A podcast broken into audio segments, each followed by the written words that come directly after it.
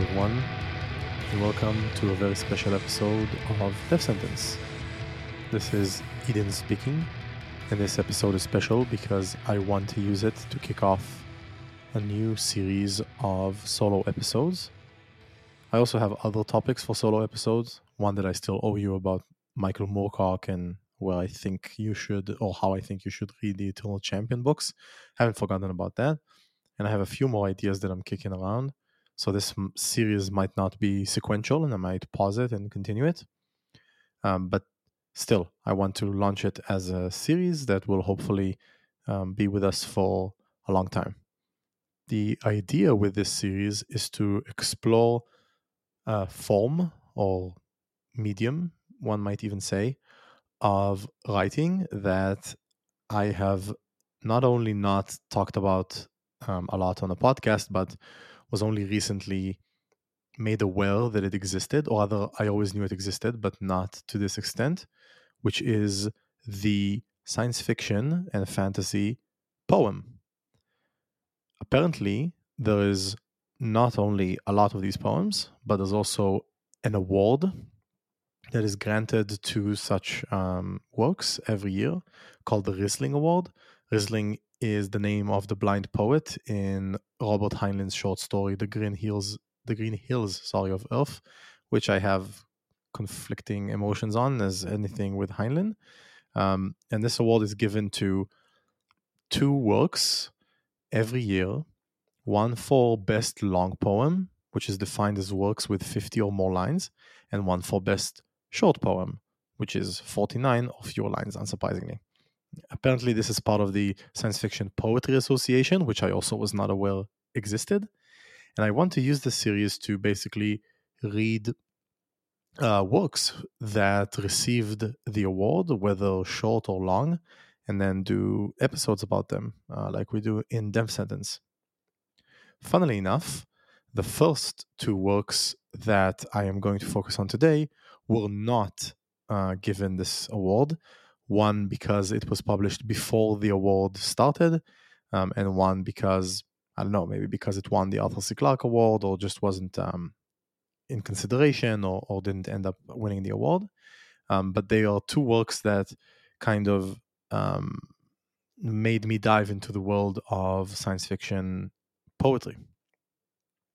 By the way, some of these solo episodes will have more than one work because poems are shorter than novels, obviously. And sometimes I'll also want to contrast between um, poems. Um, so I'm going to wing it and see, you know, what comes to mind um, every time I come to record one of these. And I also fully expect these episodes to be a bit shorter, which, to be honest, is nice. Our episodes usually run over an hour. And while I've been doing solo episodes, um, that ran 45 minutes or so, I think it could be interesting to explore even uh, shorter runtimes. Although this one might be a bit longer because the two works that we're uh, going to be covering are pretty complicated. Okay, so what are these two works? Well, if you've been listening to the past Death Sentence episodes, you could probably guess both of them because I've referred to them several times. But the main one is Harry Martinson's Aniara.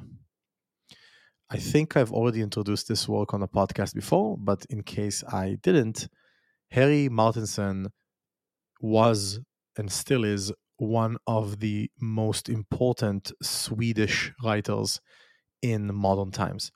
Um, he was awarded uh, the Nobel Prize in Literature in 1974, which uh, sadly um, ended with him taking his own life because of uh, rumors and suspicions of corruption around the um, uh, uh, him receiving this award. But beyond that, he was a writer, a poet. He was even a sailor. He was involved in um, anarchist politics, and in general, he he has been called the great reformer of 20th century Swedish poetry. He was a part of um, a group of um, writers um, who, who were very important for Swedish modernism. He actually authored the anthology Fem Unga, Five Youths, in which these poets um, were uh, published, and their work was characterized by uh, humanism, very flowery and metaphorical language, um, and other. You know, I'm not an expert in this movement or in Swedish uh, literature uh, altogether, but uh, it's important for us to understand this is not fringe, right? Um, Martinson is a very important figure in the history of Swedish literature. He wrote Aniara, uh, which is a space opera in more than one way, because while the book was published in 1956, it became an actual opera in 1959, uh, which was composed by Carl Blomdahl, who is a Swedish composer and conductor. Um, the the work itself is what's described as a poetic cycle. We can also think of it, of it as an epic poem in the tradition of epic poetry, and it shares a lot of um, distinguishing characteristics with epic poetry, which we might get to um, in this uh, episode. And uh, briefly, Aniara tells the um, story of a ship called Aniara traveling from Earth to Mars, escaping some sort of calamity, which, by the way, happens in the far future of um, Earth. We'll talk about that. Um, when, because of an accident, it loses control of its direction and is now drifting forever into space. It follows the people on it as they despair and fall apart and form cults and try to handle the vast emptiness of space. Also, famously, Aniara was made into an excellent movie, um, which was released a few years ago, which does really good work in capturing um, the despair, but also the kind of um, hope and uh, ideas about emotion, handling others, handling ourselves, memory, and so on that run through Aniara. The film was published or released, sorry, in 2018, and we've spoken about it on the cast several times. I also covered it on one of my other podcasts, Anarchy SF. So if you want to dive deeper into that, you can go ahead and listen to that.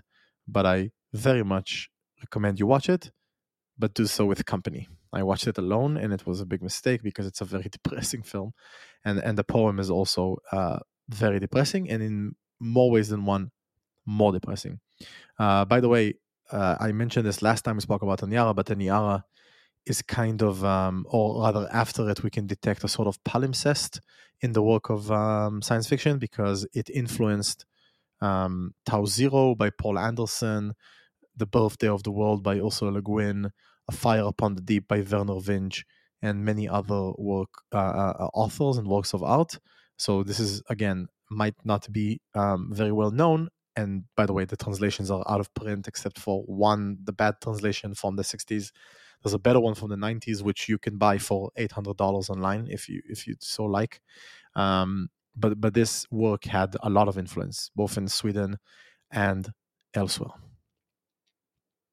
The other work that we want to discuss today and that we want to contrast with Aniara is Deep Wheel Orcadia by Harry Josephine Giles.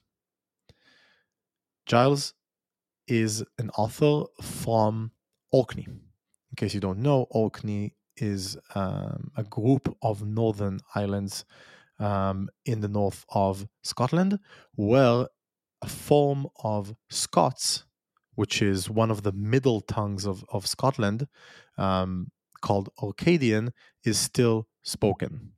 Now, I'm not a linguist by any uh, sense of the word, and there's a lot of argument about um, whether Orcadian is a dialect, a dialect, sorry, or a language. And, and, in fact, like the definition of a dialect versus a language is something that is very uh, much in contention. But for us, it's it's important to know that Orkney or Orcadian was influenced by English, of course, but also by Norwegian, has a lot of loan words from Scandinavian tongues. Um, and in general, it's, uh, and Gaelic, of course.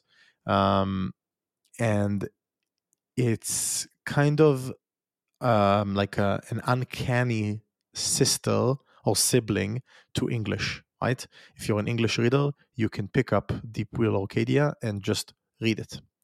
Um, however, it's hard uh, because the, the, spellings, the diphthongs, and of course some of the words are not in English, but they're in Orcadian. So the book has what's called um, a foot translation, right? The translation into English appears at the bottom of the page below the actual poem. Deep Wheel Orcadia tells the story of um, two characters. One is coming back home. Uh, so she is from Deep Wheel Orcadia, which is a space station um, that deals in the mining and the distribution of lights, which is a form of fuel. That character's name is Astrid, which, by the way, has echoes, of course, of Orkney and Scandinavian naming traditions. Um, and the other character, supposedly her name is Darling, that's a pseudonym, um, and she is the daughter of rich um, Martians. And she's kind of, you know, you could almost think of it like an extended tool like rich uh, people used to do in the 19th century, except like many of those rich people, Darling is overcome by wanderlust, which um, makes her, you know, travel the uh, not just the, solar system but also the galaxy, right? As humanity has expanded um, beyond um, our solar system. Now, the obvious comparison between the works is the influence of Scandinavian language, um, metaphorical uh, uh, language, so not just verbal language, right, or written language, but also metaphorical language, uh, imagery, and so on. But they have two very different approaches to this sort of Scandinavian heritage. For Martinson, he was writing, I would say, within Swedish culture. He was not an outsider or he was not making a work which was inherently Swedish, right? The Swedish culture and language for him was, to borrow from David Foster Wallace, like water, right? He couldn't see it because he was swimming within it. So there's nothing explicitly Swedish about Aniara. While for Giles, they are writing an explicitly Orkney work, right? A, because they chose a language which is not, quote unquote, a common tongue, right? Swedish is spoken by millions of people, while Orcadian um, is not. I mean, even Scots, which is a much larger language dialect, is is not spoken by millions of people. Um, and in fact, as time goes by, of course, less and less people speak these local languages and more revert to lingua francas like English, Spanish, Chinese in, in other parts of the world, and so on. Um, and the name of the work is Deep Wheel Orcadia, right? So Giles are inherently are inherently um, writing about you know something which is Orkney. So from the get go, their position in regards to the heritage from which they are drawing is completely different, which results in a very different uh, poem, right? So that's the first point of of contrast that you could draw between the books. But what is interesting in its common ground, but it's also its differences, is the usage which both authors make to describe common topics, and chief amongst them is space itself. If you think about it, poems about deep space, which both these works are, right? Aniara is about a ship floating through deep space, and um, Deep Wheel Orcadia is about a space station in deep space they both have to reckon with ideas of home, strangeness, voyages, blankness, coldness, belonging, family, and so on. It's it's baked into the theme that both of these books have decided to tackle, right? In many ways, using language is a very effective way to convey a lot of these positions and emotions, and even more so to use poetry. We've spoken about this on the podcast before. Poetry, by being a distilled version of verbal and written expression, has a way to it that prose does not. And if it sounds like I'm twisting myself into knots in order to describe it, th- that's because I am the power of poetry is exactly that ability to express the inexpressible right a metaphor a good metaphor in poetry doesn't say things which we already know. It says things which we know but find it hard to articulate outside of poetry. It tries to tie connections between words which are non obvious, one, and two, open us up to new ways of thinking about things, or three, articulate things that we always felt like we knew but could never formulate for ourselves. And, and what better theme to hold these complexities of perception and language than space, right? We, we haven't gone to space yet. I mean, 99.9% probably add like five more nines haven't gone into space. We haven't gone there in a meaningful way as a society, as a species. And so we haven't yet, or we've only just begun to develop the language necessary to describe all of the emotions that space um, creates in us, which is another unique uh, characteristic of space. It's everywhere, right? Even though we haven't gone there, civilizations and cultures and languages from the beginning of recorded uh, human history have come into relationship with space, right? Because all you need to do is stand outside of your window and look up. And of course, space and the stars and the moon and so on have inspired millennia of, of, of poetry. But ever since the idea of science fiction, which again is very hard to situate, but we could put it in the 17th century, the idea of space as a realm to explore, as a place to go, um, started to arise. And therefore, the language being used about space, which, by the way, side note, open parentheses, has a lot to do with the language being used in the exploration of the quote unquote new world, and therefore colonialism and extractivism those languages became tied together. Um, but in any case, a language, a dictionary, a lexicon, a metaphorical space, a semiotic field began to arise um, of speaking about and thinking of space as a place to go, the challenges that might arise, the distance, the homesickness, and so on. And if we were to write a thesis about this or do a five hour long podcast, we could analyze um, works of poetry all the way from the 17th century, which which explore these concepts. Um, but promise me, we don't have the time. They're there. So this is kind of the tradition or the tensions that both Deep Wheel Orcadia and Aniara um, swim in, and they both have very different approaches to what to do with these spaces. So let's start with Aniara. Aniara does many many things. And it's a by the way both of these works are very good. I wouldn't be covering them otherwise. And Aniara is one of the most exceptional uh, pieces of long form poetry that i've read. It is so so good. It's really hard to stress how good it is. Um, and if by the way it's hard to find. So if you want to read Aniara and you're listening to this please email me and i will send you a pdf because um, again it's just out of print and very hard to find in in digital format as well but it really is a, a fantastic uh, work of art.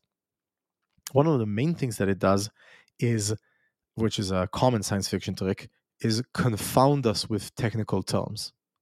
And, and let me give you an example of of such a, confounding um, move from the book. By the way, I want to give proper credit to the translations.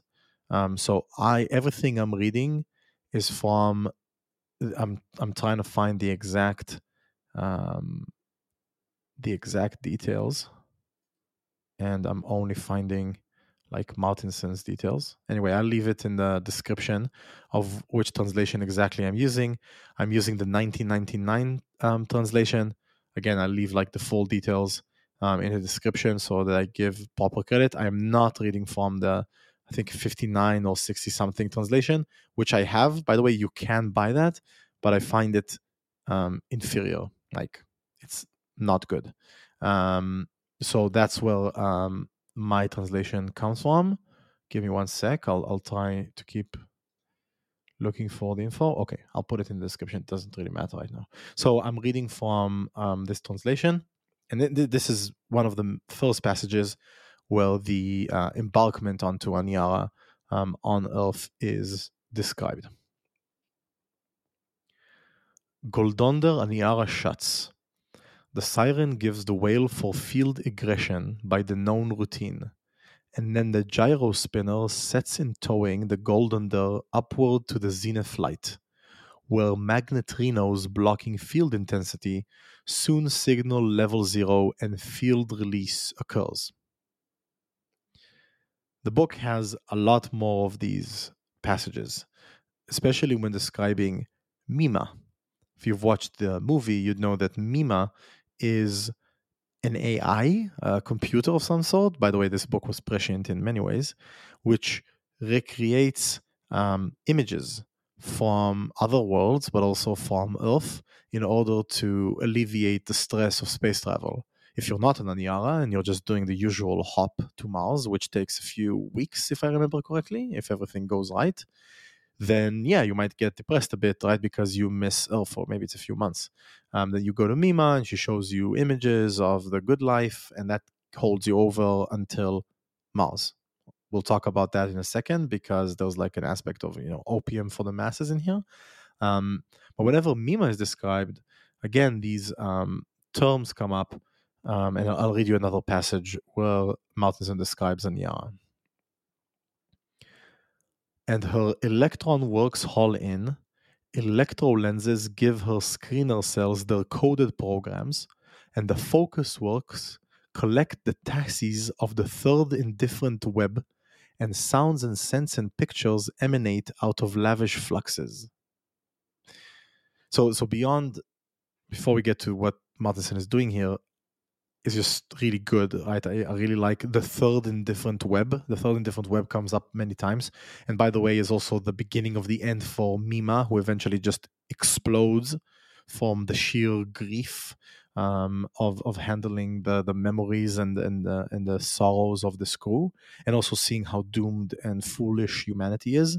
And and the beginning of the end is this in, in this third indifferent web, which is kind of like a mechanism of its um, artificial intelligence but the reason that, that Martinson um, uses these inventions here, you could say, oh, silly science fiction authors, right? Like inventing uh, gizmos or whatever. But it's really not what's happening here. What Martinson is trying to do is convey to us the, well, a few things. One, the inaccessibility of the Mima, of the technology to the people using it, right? And the main character for which most of the poem is, is told is a mimarob, uh, a technician slash priest of the mima who is completely useless right? They cannot fix the mima. The mima is more advanced than them. It, it's said many times in the book that the mima is more advanced than the mimarob um, it is used to convey this um, loss as in loss of, of, of orientation and senselessness um, which typifies the relationship of these people, these passengers of the ship, with the technology that surrounds them, right? Which, of course, in turn, and this is the second point, is meant to convey to us our senselessness and our inaccessibility of the systems that we're using. Martinson, it's important to remember, uh, was married to an anarchist, visited the Soviet Union, wrote about proletarian um, concerns, and in general was sort of uh, uh, sympathetic or, or uh, uh emphasized with the common man, right, and and, day to day, and and in many ways, Aniara is a work of um, and again, remember the Luddites were correct and they were good, and no matter what you're told, right, they were fighting for um, the rights of workers facing redundancy over automation. Sounds familiar? It should be because the struggle against AI is the struggle against automation, which working people have been involved in for more, I mean, 300 years only in the modern era and much earlier than that. And in many ways, Aniara is a is a is a wake up call or, or warning cry of where this technology is taking us don't forget the doom of Aniara begins because of a glitch. It's not sabotage. It's not um, I don't know political indecision or strife. It is simply the malfunctioning of technology. Martinson very cleverly uses the weirdness of language to convey this distance, right? This um, inaccessibility of the technology being used.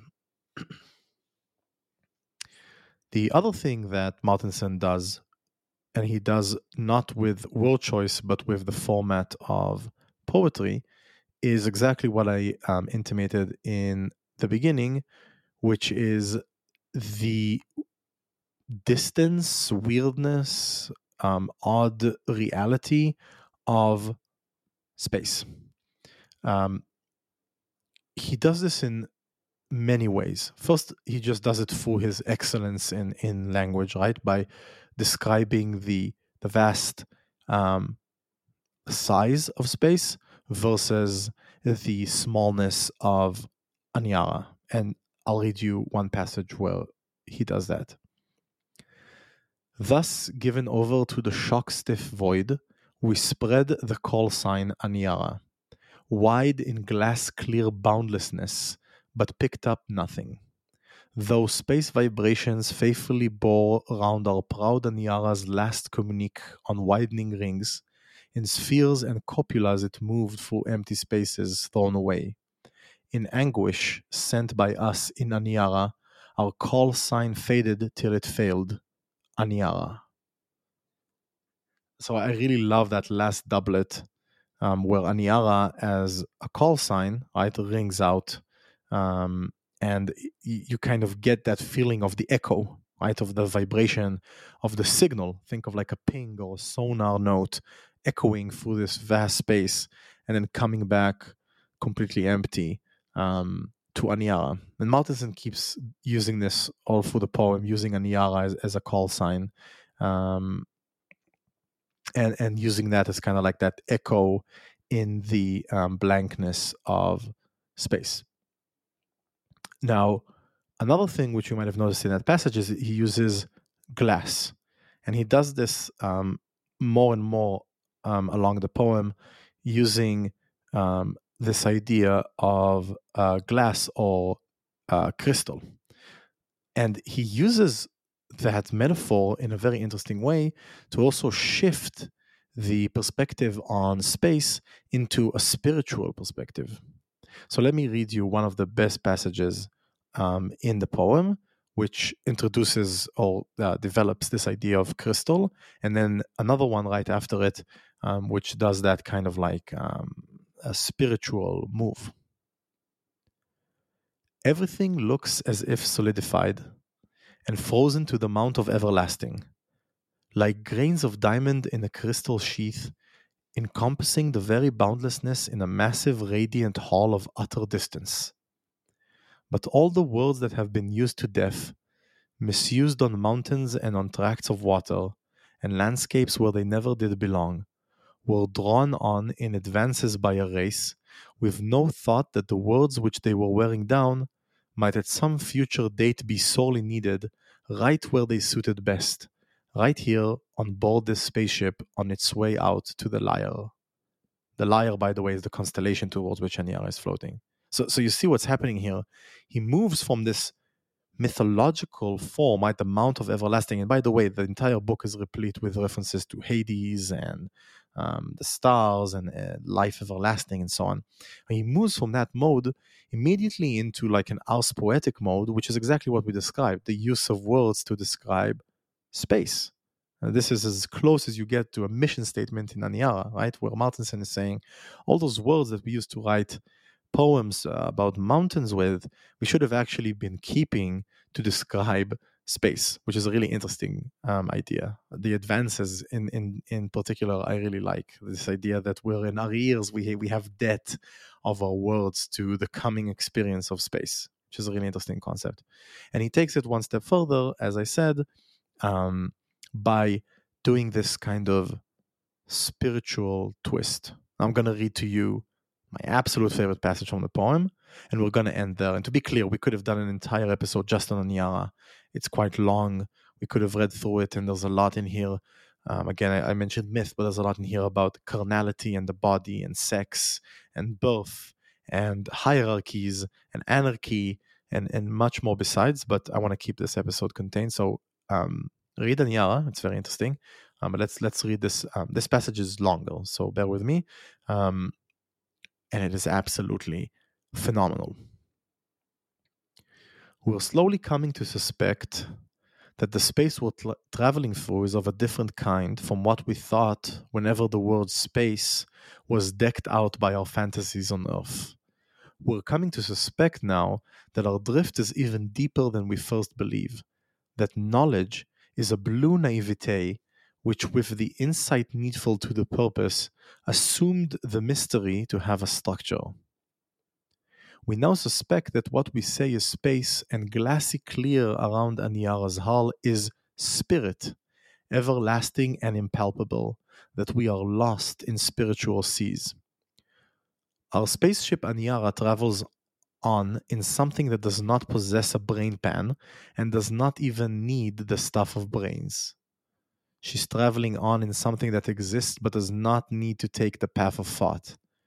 Through God and death and mystery we race on spaceship Aniara without goal or trace. Oh, would that we can turn back to our base, now that we realize what our spaceship is a little bubble in the glass of Godhead. I shall relate what I have heard of glass, and then you'll understand. In any glass that stands untouched for a sufficient time, Gradually, a bubble in the glass will move infinitely slowly to a different point in the glazing form, and in a thousand years, the bubbles made a voyage in its glass. Similarly, in a boundless space, a gulf, a gulf the depth of light years throws its arch round bubble Aniara on her march. For though the rate she travels at is great, and much more rapid than the swiftest planet, her speed is measured by the scale of space, exactly corresponds to that we know the bubble makes inside this bowl of glass. Chilled at such certitude, I take flight out of the Mima hall to the ruddy light, filling the dance hall, and finding Daisy there, I seek admission to her womb of hair. In her savor arms I beg a tryst, where death's cold certitude does not exist. There's where life remains in Mima's room. The Doric valleys live in Daisy's womb, as in ourselves no cold or threat to hound us. We lose track of the spaces that surround us. Extremely good. And it really boils down this game that Martinson performs on spiritualism, space, the body, and so on, and all with this sly cynicism that eh, makes it clear to us that these are the illusions and deceptions of a people simply doomed to death in a very you know uh, not day to day of course because they're on a spaceship in the middle of space but in a very mechanical way. Um, but they delude themselves with these flights of fancy and yet the language is so beautiful and really gets across the meaninglessness of how we feel in the face of space Okay. So that concludes our discussion of Aniara, although, of course, we, we could talk hours and hours just about this uh, work. The other work, as a reminder, is Deep Wheel Orcadia. And in the case of Deep Wheel Orcadia, I am reading from what I think is the only version to be published yet. I, I hope um, it gets uh, repressed many, many times, which was released in 2021. By the way, it won the Arthur C. Clarke Award in 2022. Um, and here, the themes are very different because this is not people who Deep Wheel Orcadia itself is not lost, right? The vessel is not lost. The station is where the station has always been, and very importantly, it is on the frontier, but it's not a new frontier, right? This is not a colony or a new settlement. This is a place that's been around for a long time. And as such, it is now seeing change. That is, it had a norm, it had a routine, it had a purpose, and now that purpose is um, changing. And I'm actually going to start by approaching the same uh, topic that we uh, first spoke about with Aniara, which is the use of language to describe technology. Now, I'm not going to read from the Orcadian because I am pretty sure that I have no idea how to pronounce it.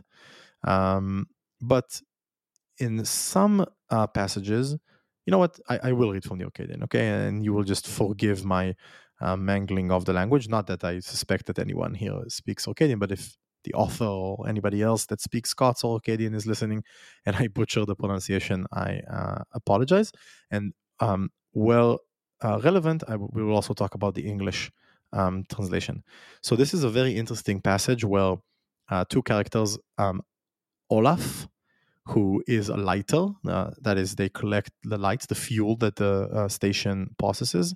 And Einar, who manages the hus, I assume you pronounce it, which is kind of like a, a public house, right? Like a bar and a meeting ground and a restaurant um, and a communal center all, all in one. Um, they, they're speaking about a new technology. And uh, this is how it goes. Which way does he'd work? asks Einar. Pora Nabir. Am no sure, says Olaf, but yin archaeologist can, ach, what's her name, tilt heed like this. The Jimpit Yolman takes two glasses and a pock nuts and steers the subtle engines through the warp o time, nu rings o spirit on the binkled aluminum bar. The drive makes a pock, see, or hyperspace, tie win true, tie exceed relativistic constraints. Yeah, but, says Einar, I thought he'd wish more ontological restrictions as technological limits. Which way are they avoid an catastrophic temporal paradox, eh? So beyond just the funny uh, parts where the Orcadian mixes with the English terms that are just technical terms which were reproduced, you see um, what's happening here. We are confused because we're reading a language we don't know. And by the way, if you can follow that, they're sitting at the table and um, they're talking about this new technology of hyperspace drive. And um, one of them, Olaf, uh, takes two glasses and with the fluid and the nuts kind of describes how the jump happens. Uh, well, Einar responds and says, Yeah, but I thought the problem was like time paradoxes, right? Because they're jumping um, time and space and so on. So we're confused because we're reading a language that is uh, foreign to us, eh, but the characters are confused because they're thinking of um, topics which are foreign to them. They also have no idea how the hyperspace drive actually works. Of course, it's not like glasses with water and nuts and kind of like how you skip between them, right? That's not um, how it works. And and the, the this passage ends, by the way, with them um, you know saying you know it's bad enough to lose the last trade that we had now we're losing um, even more and whatever you know it doesn't matter. We don't know how the drive works but what matters is the impact that it has on our lives. So again language here is used to convey levels of confusion and levels of distance from understanding. But the, here differently from Aniara, the um, language of technology is also used to convey familiarity and skill and a deep embeddedness within the um, within Deep Wheel Orcadia and its existence. This time I'm going to read the English um, just so that we can get some uh, contrast. And then we'll also talk about some of the um, choices for translation. Maybe I'll I'll I'll talk about that before so that you understand um, what it works. There's uh, a poet uh, called uh, Rody Gorman, who is an Irish um, born poet who who also um, writes and deals with Scottish um, Gaelic, and he uses um, a form of translation called. Let me find the um, exact uh, professional term. Again, I'm not a, a, linguist by any measure of the term. Um, where is it? Com- a combinatory translation. So, this is a very interesting technique where each word has what's called a semiotic field, right? Which is all of the associations and the, the, the subjects which the world, word conveys. When you translate, you need to make choices when you're translating um, in the what's the word I'm looking for? Traditional sense, right? If a word means both um, lock and whole, for example, you'll need to choose one of these words, and that is part of the art of translation. But what if instead we took all of the main words in this field and printed them all together so that we kind of, instead of choosing, we translated the word into its field, essentially trying to convey what a native speaker of the language would understand from the word, right? Because the native speaker understands both lock and hole in my sort of contrived example, right?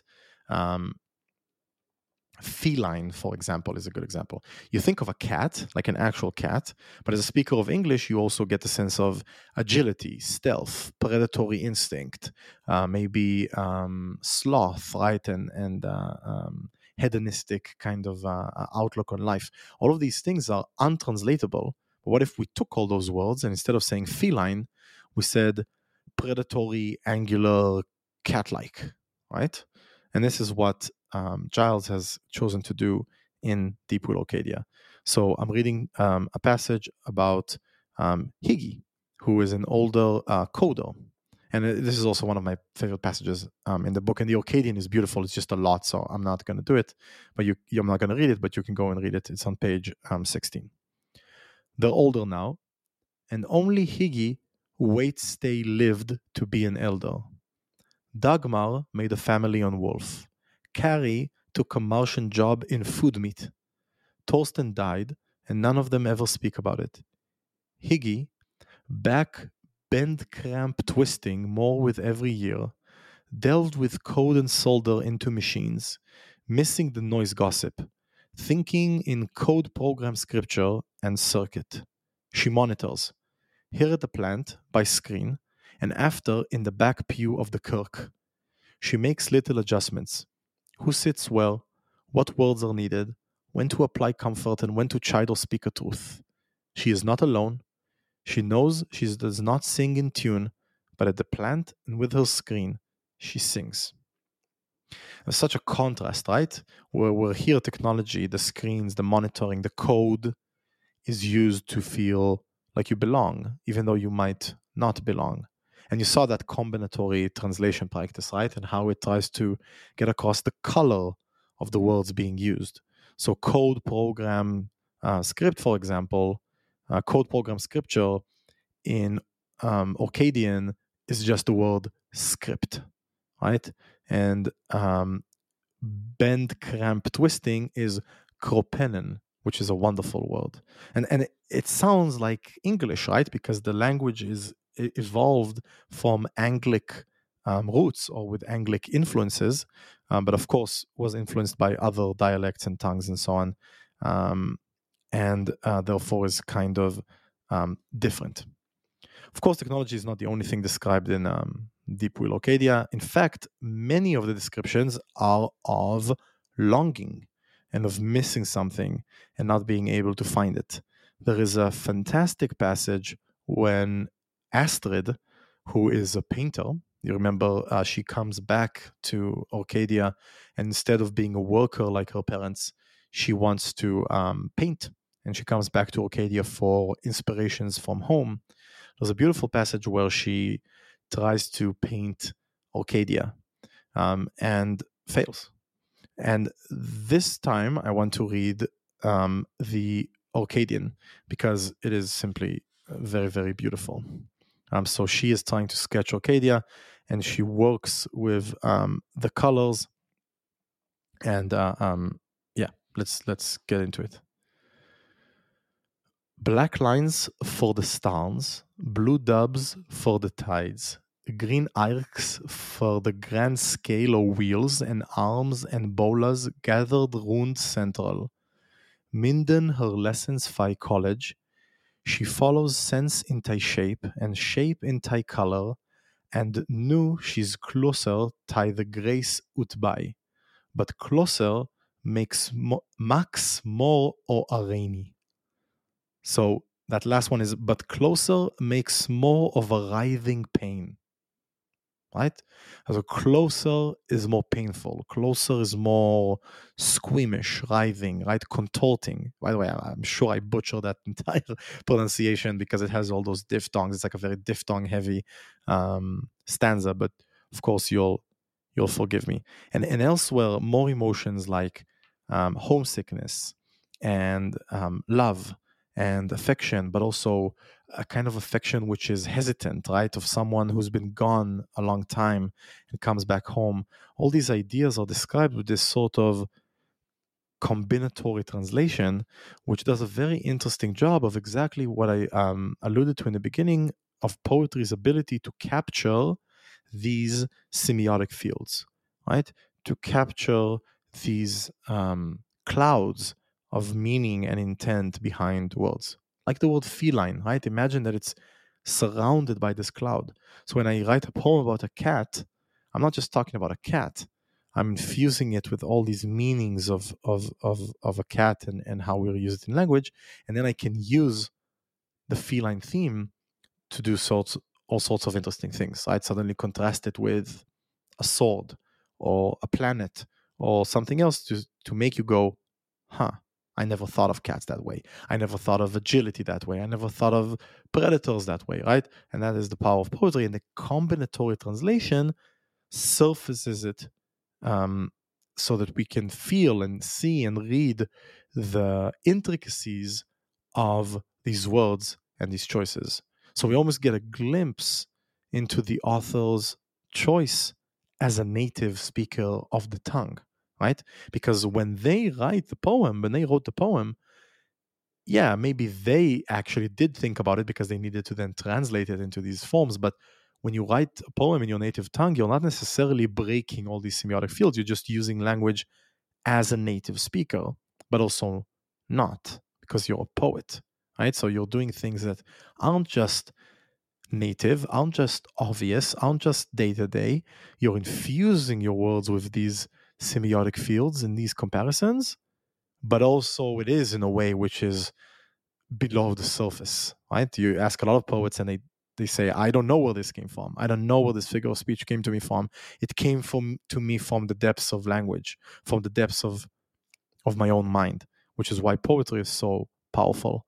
And the combinatory translation technique chosen by the author here and taken from um, the the the, po- the poet that we um, referenced in the beginning, um, whose name is Rody Gorman, just so we give uh, uh, credit where credit is due, is a very interesting method to explore um, poetry in. Okay, so two very interesting examples for what long form poetry can do we didn't spend a lot of time on the science fictionness of both poems. I think Aniara, they're both very science fiction, right? Like one of them is about a ship lost in space, and the other one is about a space station. Um, and we kind of touched on it when we we talked about space and technology and so on. But it, it's also interesting to note that a lot of these themes that these works tackle are common in science fiction, like um, missing home, finding home in the stars, um, continuing to travel, and so on. Um, and that's what's so interesting to me that they offer new approaches to common science fiction themes. And that's what I want to explore with this um, series. By the way, the next solo episode will be about Ursula Le Guin's The Well of Baln, which was released in 1982, or it won the Rhysling Award in 1982. I think it was also released that year or the year before that. Um, and we're going to try and see how one of the great masters of science fiction also used long form poetry um, to tackle common themes of science fiction. I hope that by exploring these two works, we could get to the common ground between them through the contrast and, you know, talk about this approach to science fiction and uh, what's similar and what's different in, in how they um, in how they uh, kind of uh, approach this uh, format or this medium or this um, genre, and, and, that they kind of offer a sort of template for what I want to do with this um, series of episodes, which is look at how the long form poetry format augments, um, thinks differently um, about science fiction. we'll we'll do music, but I want to end the discussion part by reading to you the last passage from Deep Wheel um, Orcadia, and I'm debating whether I want to do it in the Orcadian or the English. I think I'm going to do it in the Orcadian. So, Darling, all her travels, um, decides that maybe she doesn't need a home and she needs to um, keep exploring. Yeah, I'm to do it in Orcadian because the last stanza is just absolutely beautiful in Orcadian. Um, and she thinks um, about all the possibilities that are out there in uh, space, and maybe she will jump from ship to ship. Maybe she'll plan ty loop fi ship ty ship and quit this notion of heim. Louse herself in ty flitten, find another station, twatry either planets, a galaxy. Think on this, stills her skin for a peedy while. She minds on then that even a comet is rived by the weight a wit heed passes, and one heeds fire utower the stars, the stars is tilled by their own wheel, and that wheel tilled in another wheel, till every escape is another orbit, and every orbit another still, and every still I maken the promise that we atil they'll win tie free. So, and then to, to translate it, at least the last passage into English, she remembers, knows, reflects, wills, then that even a comet is rip break wrenched by the weight of what it passes. And when its chuck throw fired across the stars, the stars are turn, twist, spin, whirled by their own wheel, and that wheel turn, twist, spin, whirled in another wheel, until every escape is another orbit, and every orbit another pause, lull, secret silence, and every pause, lull, secret silence, forever making the promise that with a turn, twist, spin, whirl, you'll reach, travel, achieve free. I'm going to play to you a track by a band called Ranges. Ranges are a post rock and post metal band from Montana. They also, the people in Ranges, wait, are they from Montana? I don't want to embarrass myself because these are friends of mine. Um, they also run a label called A Thousand Arms. And by the way, Heavy Blog, yeah, Bozeman, Montana. Heavy Blog is also on A Thousand Arms. We have our t-shirts there and our stickers and pins and stuff like that. And these are uh, very good friends of mine at this point, or at least I consider them to be such. And they are at the forefront of what I've been documenting over the last six, seven years as the new wave of American post-rock. We won't go into it. You can go on Heavy Blog and read about it.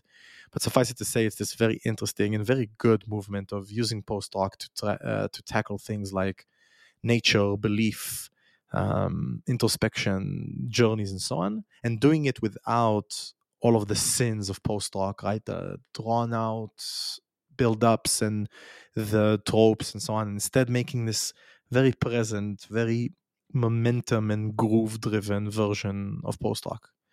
Um, they released an album, I guess I should say last year, December 12th of 2023, called 33, 33.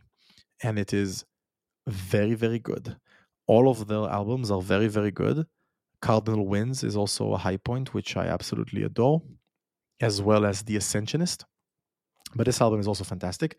And I'm going to play for you the opening track, The Slings and Arrows of Outrageous Fortune.